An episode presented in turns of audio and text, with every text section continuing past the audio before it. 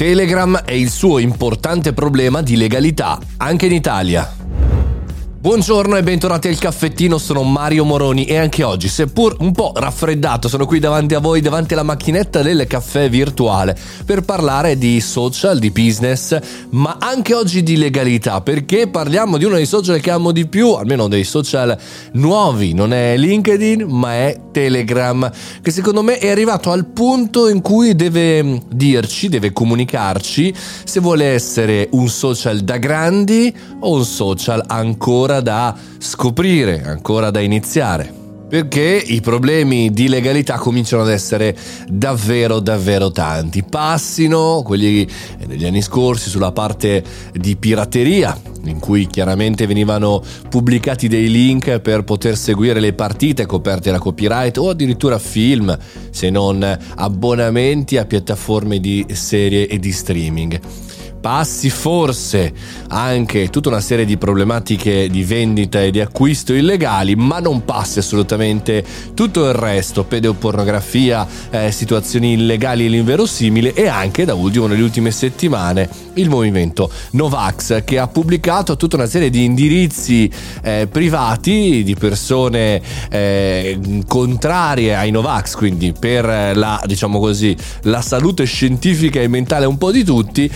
pubblicando anche l'indirizzo di casa del primo ministro Mario Draghi. A differenza delle altre piattaforme che in tutti questi anni si sono adeguate con la legalità dei singoli paesi o delle comunità, quella americana e quella europea in primis,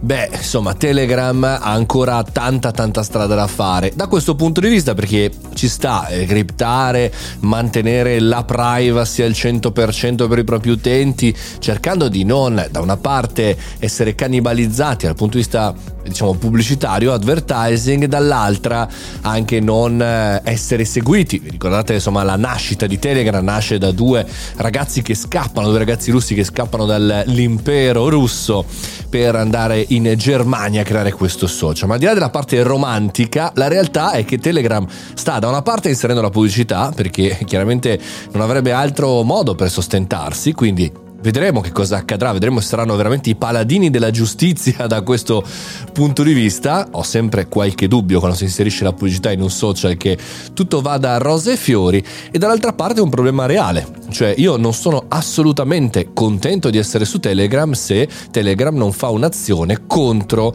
i criminali, perché di questo si sta parlando, no? Eh, se eh, scambi materiale pedopornografico, se fai attività illecite è un problema. Inoltre, questo è un messaggio che mando invece eh, per i furboni Novax, eh, credere che il problema si possa risolvere pubblicando l'indirizzo privato di un primo ministro, al di là di essere fuori dal mondo, è un problema legale, perché prima o poi si arriverà a trovare il modo perché la polizia postale riesca a controllare e quindi ci sarete dentro anche voi.